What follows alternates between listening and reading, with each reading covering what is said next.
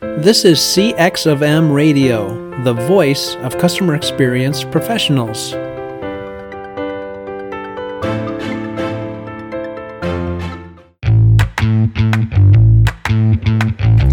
Welcome to Stay Curious with Dave Fish. I am Dave Fish, and I am curious. Today, we're going to talk about consumer research. Surprise, surprise, and the three things that you should be aware of when doing it or not doing it. Here we go.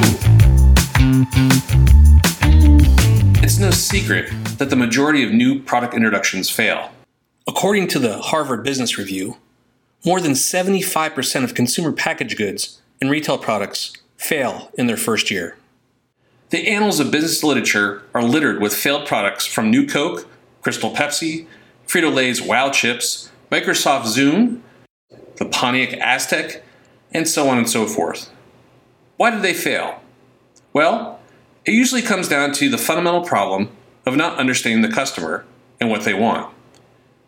This ailment comes in three flavors not conducting any research, doing the market research wrong, or ignoring the results and the voice of the customer. Let's explore each. First, no consumer research. In this failed product scenario, there is no consumer feedback collected whatsoever. This happens often in small business startups. Entrepreneurs tend to love their own babies, even if they're really, really ugly. Many times, these founders are so passionate they convince their friends and family and anyone else around that their idea is fantastic. The very passion of entrepreneurs can be blinding, which makes the need for consumer insight even more important. Research is too expensive, is the statement I tend to hear, to which I retort, What's the cost of failure? Henry Ford and Steve Jobs are both lauded, rightfully so, in the business press as inspirational and visionary thinkers. They both shared a disdain for market research. While their product legacy lives on today in Ford and Apple, they were both instrumental in bringing to market two product flops the Ford Edsel, or just the Edsel, and Next Computer. Both of these products had some very advanced features, and in many ways were well ahead of their time. Unfortunately, in both instances, there was a fundamental misunderstanding of the market and the customer. This was born of hubris, an attitude that I know better than the customer. Truly great visionaries may get by for a while with any consumer feedback, but with any kind of check on the market, they run a very high risk of making some very, very large mistakes. Launching a new product or service without any consumer feedback is like trying to land an aircraft on a runway at night with no instrumentation. You might make it, you might not, but either way it could be catastrophic. Why risk it? It doesn't have to be complicated, it doesn't have to cost a lot of money. 2. Bad customer research. In other cases, the research conducted is just bad. Coca Cola conducted a massive amount of product testing in the 80s, only to find out that people actually preferred the taste of Pepsi. The logical thing to do? Make it taste more like Pepsi.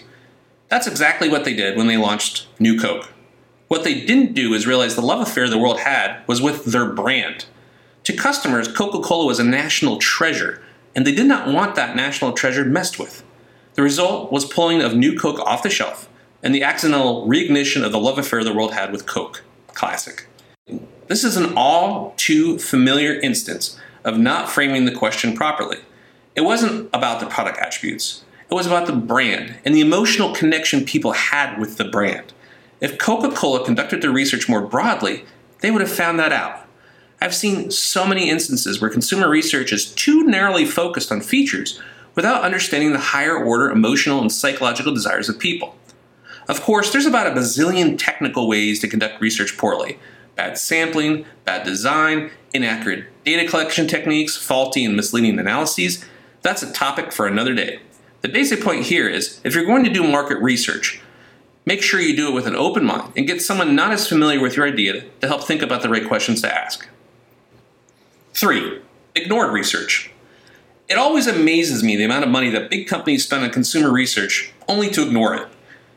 As one of my more sardonic colleagues is fond of saying, research, when it confirms what we thought, it's a waste of money. Thanks for joining us for this session of CX of M Radio. Be sure to rate, review, and subscribe to the show and visit cxofm.org for more resources.